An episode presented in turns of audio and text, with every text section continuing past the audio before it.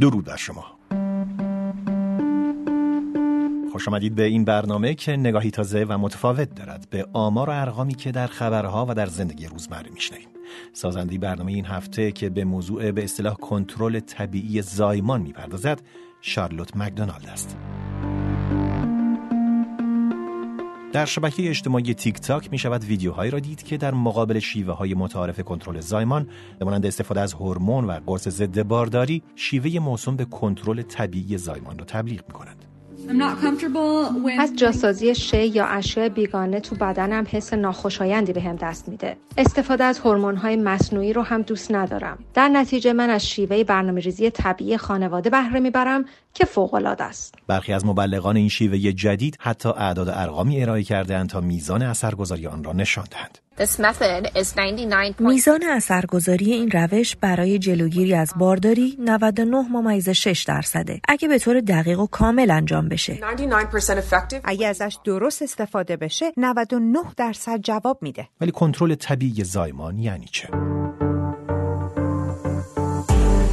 منظور از کنترل زایمان یعنی جلوگیری از بارداری. بیشتر شیوه های کنترل زایمان به زنان اجازه می دهند هرگاه که مایلند رابطه جنسی داشته باشند و آبستن نشوند اما اینجا صحبت از کنترل طبیعی زایمان است. به معنای داشتن رابطه جنسی غیر ایمن در روزهایی که بارور نیستید و خودداری از این نوع رابطه جنسی در روزهایی که ممکن است باردار شوید که می شود تقریبا شش روز در ماه. البته تشخیص زمان باروری بدن زن روش دقیقی ندارد. هنگام تهیه این برنامه متوجه شدیم که چقدر شیوه و روش های مختلف وجود دارد برنامه ریزی طبیعی خانواده، روش موزون، روش تقویمی، شیوه های آگاهی از باروری. من ریچل پرگالو اوریتیا هستم. دانشیار جراحی زنان و زایمان در دانشگاه کارلینای شمالی در چپل هیل. با این امید که از ریچل اوریتیا توضیحات بیشتری بشنویم، با او تماس گرفتیم. پیش از همه او گفت که بهترین اصطلاح برای این مفهوم روش های مبتنی بر آگاهی از باروری است. چه روش هایی؟ منظور از این اصطلاح مجموعی از روش هاست نه یک روش واحد ولی نقطه اشتراکشون اینه که هر کدوم یک یا چند نشانگر زیستی داره با استفاده از این نشانگرهای زیستی و الگوریتم های دیجیتال میشه جریان باروری فرد مورد نظر رو مشخص کرد. یا قواعدی رو که نشون میده توی چه روزهایی احتمال باردار شدن اون زن بیشتره و تو چه روزهایی کمتر. شاید نشانگر زیستی یک اصطلاح علمی پیچیده به نظر آید در حالی که چندان پیچیده هم نیست. در این مورد بخصوص منظور چیزی است در بدن ما که قابل اندازه گیری است. حالا ببینیم که چه نوع نشانگرهای زیستی را در این مورد به خصوص دنبال می کنند. یکی از اونا روزهای قاعدگیه. کتگوری دوم مخاط دهانه رحمه. راه های مختلفی برای پیگیری ترشح دهانه رحم وجود داره. در چرخه قاعدگی همراه با میزان هورمون ها این شاخص هم تغییر می‌کنه. بعدیش دمای پایه بدنه که به معنای سنجیدن دمای بدنه. صبح زود پیش از بلند شدن از رخت خواب. در جریان دوره قاعدگی میشه تغییرات مربوط به دمای بدن رو هم پیگیری کرد. بعدش هم آزمایش های هورمونی ادرار رو داریم. برخی از روش ها فقط یک نشانگر زیستی را دنبال می کنند و برخی هم چند تا را.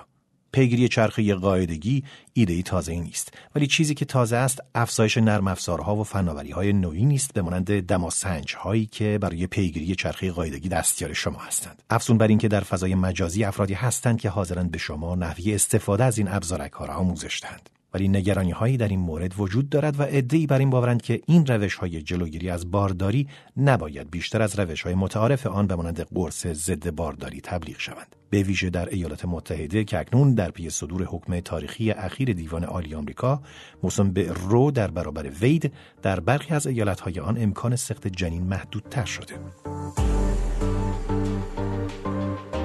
ولی فعلا درباره این روش های طبیعی این روش های مبتنی بر آگاهی از باروری چه می‌دانیم؟ ریچل اوریتیا یکی از محققانی بود که بررسی سیستماتیک پژوهش های مربوط به اثر بخشی این روش ها در سال 2018 را انجام دادند. در میان 54 مطالعه ای که ما مرور کردیم تنها 21 تاشون رو می‌شد نسبتا با کیفیت دونست. یعنی شواهدی که در دست داشتیم از کیفیت مطلوب برخوردار نبود.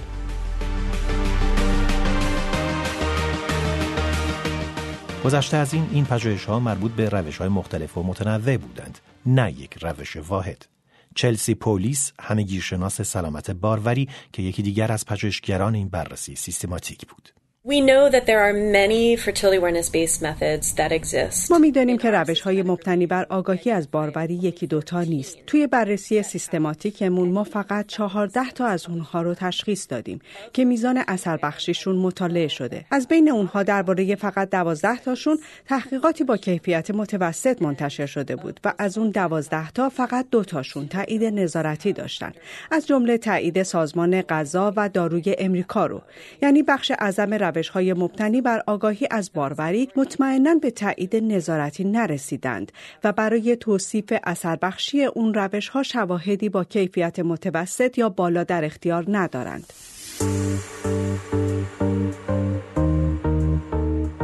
یعنی از پژوهش های براستی با کیفیت خبری نیست. یک مش پژوهش دارای کیفیت متوسط است. اما با توجه به تعداد زیاد روش ها این مطالعات همه آنها را فرا نمی‌گیرد.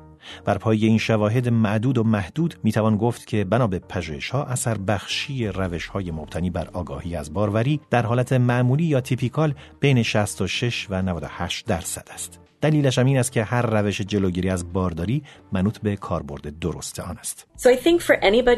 هر کسی که می‌خواد از روش های مبتنی بر آگاهی از باروری استفاده کنه حتما باید بدونه که برخلاف شیوه های متعارف جلوگیری از بارداری این روش ها در برابر ضریب خطا آسیب پذیرتر هستند. درباره دیگر راه های جلوگیری از بارداری چه می‌دانیم؟ چه شواهدی داله بر اثرگذاری آنهاست؟ پیداست که تعداد این شواهد بسیار بیشتر است.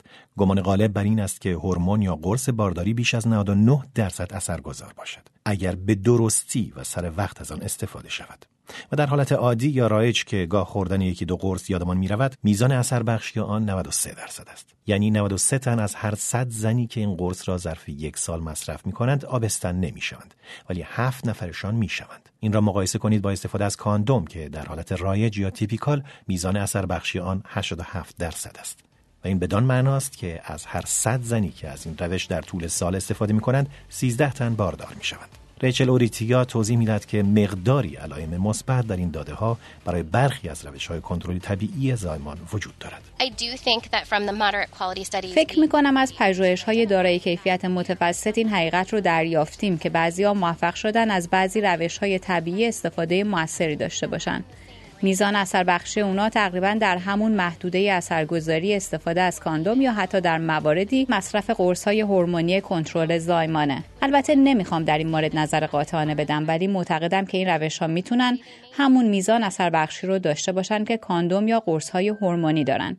به خصوص برای افرادی که از این روش ها استفاده درست و مرتب دارن. یکی از این پژوهش ها که کیفیت متوسط داشته مربوط به روشی است موسوم به Sensiplan که چند شاخص را همزمان پیگیری می کند از جمله مخاط دهانی رحم و دمای پایی بدن را این پژوهش در آلمان انجام شده و احتمالا آمار برخی از مبلغان روش های طبیعی کنترل زایمان در تیک تاک به نتایج قابل توجه همین پژوهش برمیگردد.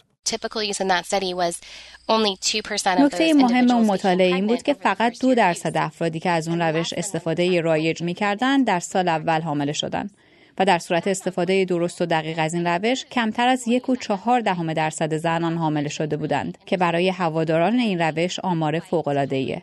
ولی باید عامل جامعه رو هم مد نظر داشته باشیم. بیشتر اونایی که از این روش استفاده کرده بودند زنان سفید پوست تحصیل کرده بودند که هرگز بچه نداشتن و احتمالا در اون برهه زندگیشون انگیزه قوی داشتن که از بارداری غیرعمدی خودداری کنن. خیلی هاشون ازدواج نکرده بودند.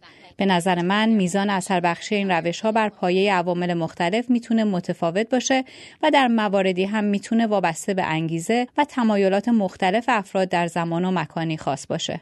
اگر در شبکه های اجتماعی ویدیویی رو دیدید که یکی از این روش ها را 99 درصد مؤثر توصیف می کند باید محتاط باشید. فکر می کنم اونایی که از 99 درصد اثر بخشی روش صحبت می کنن غالبا منظورشون به طور مشخص روش سنسیپلنه. این رقم دقیق نیست. تمام و سلام. به علاوه این رقم غلط انداز هم هست. حتی اون آماری که در مطالعه این روش اومده مربوط به استفاده درست و منظم این روشه. در حالی که اکثریت از اون روش استفاده درست و منظم ندارن. بر مبنای این داده ها هرگز نمیشه گفت که این روش 99 درصد موثره. این رو کرد گمراه کنند است. بسیاری از شرکت ها میکوشند برای نرم افزارها و دستگاه های کنترل باروری خود تایید نظارتی بگیرند. یعنی در آینده باید انتظار مطالعات بیشتر و آمار بیشتر برای بررسی را داشته باشیم. با سپاس از ریچل اوریتیا و چلسی پلیس به پایان برنامه این هفته رسیدیم. تا فرصتی دیگر بدون